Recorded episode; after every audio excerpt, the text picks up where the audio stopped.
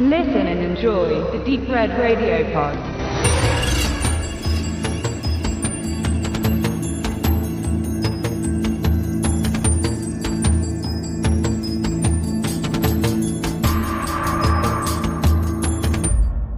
Ich und der werte Max begehen jetzt eine Triple-Besprechung zum Langfilmwirken von Simeon Halligan, den wir auf dem sechsten Hardline Filmfestival persönlich kennenlernen durften. Und seine drei Filme sind hier im Programm, weil er hier im Spotlight steht als Director. Das heißt, seine drei Filme werden in einer Art Retrospektive gezeigt, wobei sein letzter Film Habit ist ja sehr frisch, noch sehr neu, das heißt, er läuft ja auch als Deutschlandpremiere. Was spannend ist, weil nur eine Woche später findet sein eigenes äh, Filmfestival statt und da kann man ja das schon als gewisse Ehre hier für Regensburg auch sehen, dass er so sagt, na, ich bringe den Film vorher mit zu euch und lassen nicht, wie man es hätte vermuten können, bei mir bei meinem eigenen Festival zuerst laufen. Ne? Also von daher schon mal nicht schlecht.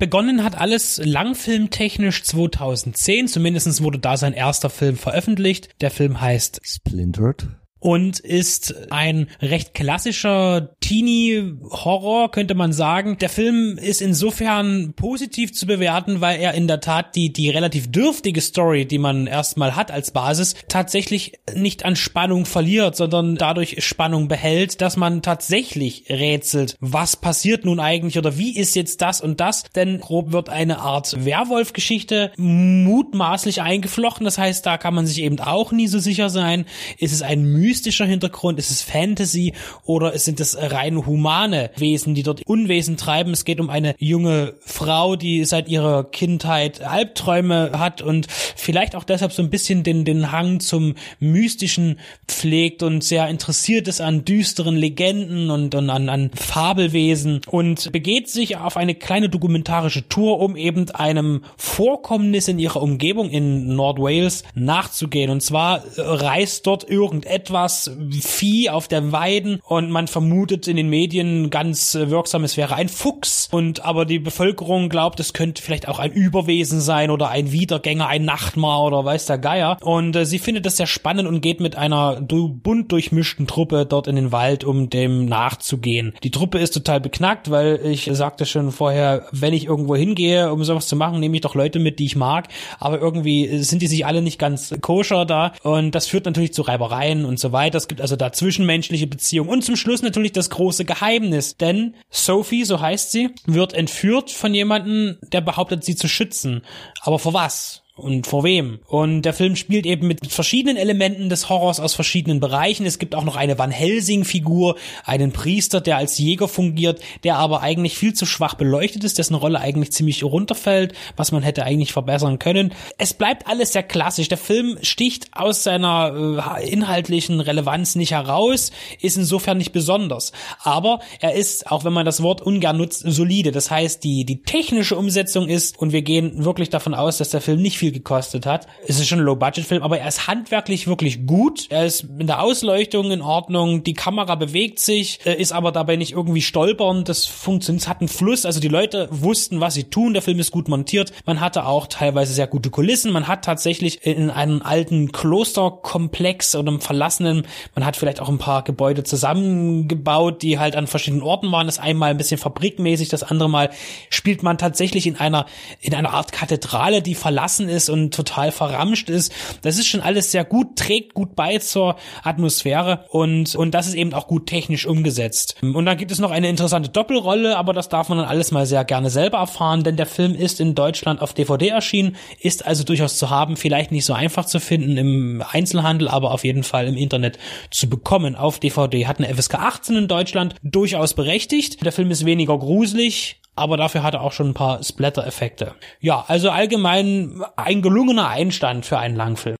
Genau, wir haben jetzt diese DVD, man muss fast sagen aus der Krabbelkiste, die da auch untergehen würde von der Aufmachung her, geschaut, hier auf dem Hardline Festival und da hat man dann sicher noch einen spannenden Vergleich, der auch für uns jetzt noch in der Zukunft liegt, wird der Film nochmal neu arrangiert, neu geschnitten, nochmal laufen und demnach wieder in einer gewissen Weise als Weltpremiere. Wir sind gespannt, vielleicht kommt da irgendwann nochmal was nach. Ähm, vier Jahre später kam auch noch was anderes nach, nämlich der zweite Film von Simeon Halligan, und zwar der White Settlers. Und der ist zum einen ein Schritt zurück, aber für mich äh, ein positiver Schritt zurück, nämlich zu noch mehr Überschaubarkeit und noch mehr Angepasstheit der Mittel.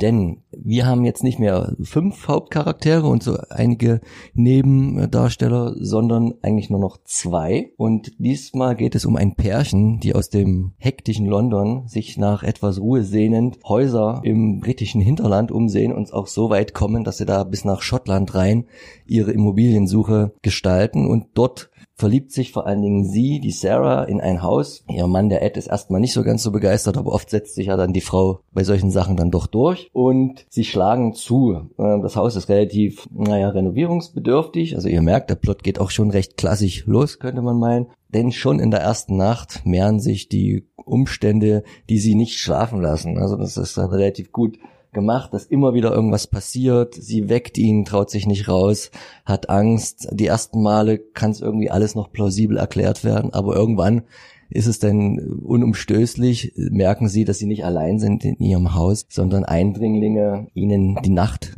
zur Hölle machen. Und spätestens jetzt wissen wir, dass es um einen klassischen Home Invasion Thriller sich handelt. Die Eindringlinge, das kann man auch so sagen, haben alle entmenschlichte Schweinsmasken auf und es geht den beiden ordentlich an den Kragen und der Film ist in dem Sinne einerseits ganz klassisch, andererseits bringt er ein Ende. Ich werde natürlich in keiner Weise verraten, wie das ist. Was mich sehr überrascht hat, im positivsten Sinne. Und was mich äh, am meisten äh, fasziniert hat, war halt auch, dass im Gegensatz zu dem Splintered und dem Habit, zu dem wir gleich noch was sagen, der Film halt sehr wenig bis gar keinen Splatter bietet, was ähm, für die Art von Film meistens auch die bessere Variante ist, denn wenn man wenige Mittel hat, dann funktioniert so ein Spannungsaufbau klassischerweise besser als jetzt einfach mit äh, Schockszenen zu glänzen, obwohl man dem Simeon Halligan eigentlich zugestehen muss, in allen seinen drei Filmen, er weiß FX-mäßig durchaus, was er tut. Also das sieht jetzt nie cheesy aus, aber trotzdem ist es ein ganz anderer Film als die anderen beiden,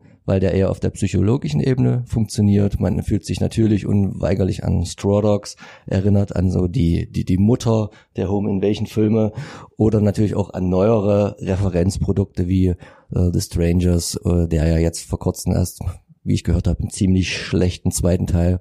Das werden wir noch hatte. sehen, den habe ich nämlich bestellt. Okay, na dann kann man da sicher dann auch nochmal die Referenzen ziehen. Ne? Also er geht, hat keinen klassischen Ausgang, den man ihn sehr hoch anrechnen muss und ist mit 80 Minuten knapp und knackig inszeniert. Das war ein Film, an dem ich rein gar nichts auszusetzen hatte, weil dort auch das Budget genau oder die Story ins Budget gepasst hat und kein Rahmen gesprengt wurde.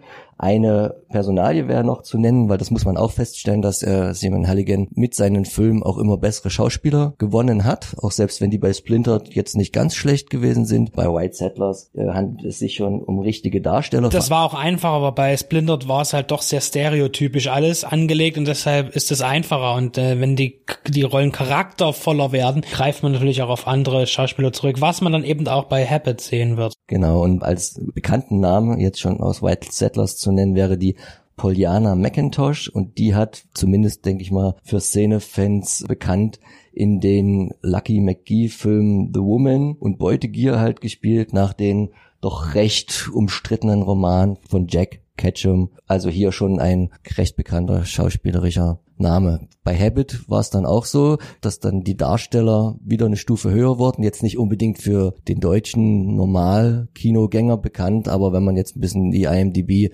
etwas tiefer gräbt, waren das schon alles äh, gestandene Gesichter. Worum geht's bei Habit? Den wir dann beim Festival, im Gegensatz zu Splinter, den wir auch schon in Heimkino-Veröffentlichung uns etwas vorher einverleiben konnten, haben wir jetzt Habit erstmalig als diese Deutschland-Premiere auf dem Festival gesehen. Was haben wir gesehen? Spät abends.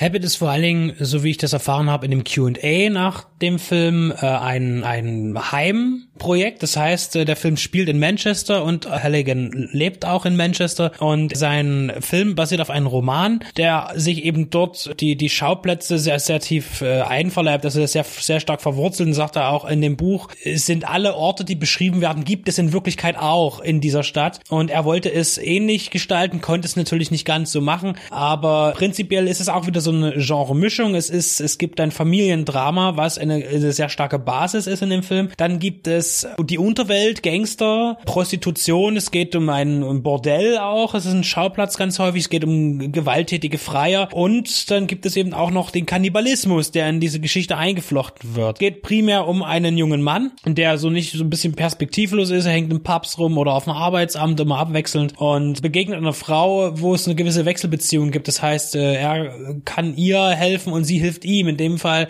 ist es so, dass äh, sie ihm einen Job ver verschafft, eben in so einem Bordell, so ein bisschen als Aufpasser. Und äh, dort wird er alsbald Zeuge einer sehr merkwürdigen, naja, auch rituellen, fast schon, also sehr, sehr, ja, das ist schon sehr Fantasy-mäßig, weil wie sich da die, man könnte meinen, dass diese gesamte Belegschaft dieses Etablissements sich dann an bestimmten Freiern, die sie auswählen, laben tut. Wie genau das alles miteinander verstrickt ist ähm, und auch die familiäre Geschichte, das kann man sich dann mal anschauen, denn Habit ist in der Tat ja visuell auch wieder sehr ansprechend. Also dort äh, der Mann versteht sein Handwerk zweifelsohne. Ich finde auch, dass er Schauspieler führen kann. Also gerade die Rolle, es gibt halt diesen jungen Mann, der ist halt wirklich auch gut dargestellt von Elliot James Langridge. Auch so ein typisches britisches Gesicht und, und ähm, macht das auch sehr gut. Und seine Schwester, die auch eine wichtige Rolle hat, das, also diese Familienbeziehung, hat auch eine sehr emotionale Szene in der Küche. Also die beiden sind sich nicht immer ganz grün und, und sie verdrängt ihn dann auch mal aus ihrem Leben und dann kommt er wieder zurück und eigentlich so äh, sind sie eben Geschwister und haben auch eine gemeinsame schlimme Vergangenheit. Äh, und sie hat äh, diesen, diesen emotionalen emotionalen Ausbruch, ähm, als er wieder in ihr Leben rein möchte. Und das ist wirklich sehr gut gespielt, finde ich. Ist auch nicht so übertrieben. Das sind wirklich gute Schauspieler in einem Film, von dem man es vielleicht auch gar nicht so erwartet. Und ähm, ich finde, er tut das Milieu, natürlich sieht man immer wieder die, die Referenz auch an äh, äh Nicolas äh, Winding Refn. Wirklich ganz klar in, in der Farbgebung, auch in der Musik. Das ist auch ganz klar da. Hat er auch, er hat auch äh, angesprochen, den Only God Forgives hat er in seinem Q&A als Referenzwerk mit angegeben und ist da natürlich inspiriert, hat aber auch was eigenes geschaffen. Auch wenn der Film sich dennoch irgendwo in gewissen Genre-Klischees auch bewegt. Aber da, ohne geht's halt nicht wirklich. Nicht umsonst haben ja auch die Pressekollegen, um noch selber andere Referenzen zu ziehen, auch oft äh, Dario Argento in den Mund genommen. Da bin ich jetzt zu wenig bewandert, um den Vergleich jetzt verifizieren zu können. Auf jeden Fall war auch hinten raus das Q&A sehr spannend, weil er meinte, die hatten schon eine ganze Menge gedreht mit einem anderen Darsteller in der Hauptrolle und der hat sich dann irgendwie als dann doch nicht so passend entpuppt oder musste aus irgendeinem Grund aus dem Dreh ausscheiden und dann war man halt an dieser strittigen Stelle, wo man dann immer sagt, schmeiße ich das jetzt ganz in die Tonne und das Geld ist weg oder investiere ich jetzt noch mal mehr und filme noch mal alles neu mit einem neuen Darsteller. Man hat sich für zweites logischerweise entschieden. Das wäre auch sicher noch eine Frage, die wir bei unserem Interview dann noch mal nachhaken werden. Also hört auch das noch mal rein. Dort gehen wir dann sicher auch noch mal ein paar Punkten auf Habit ein und ja, würden das jetzt an der Stelle beenden. Es sind auf jeden Fall drei grundsolide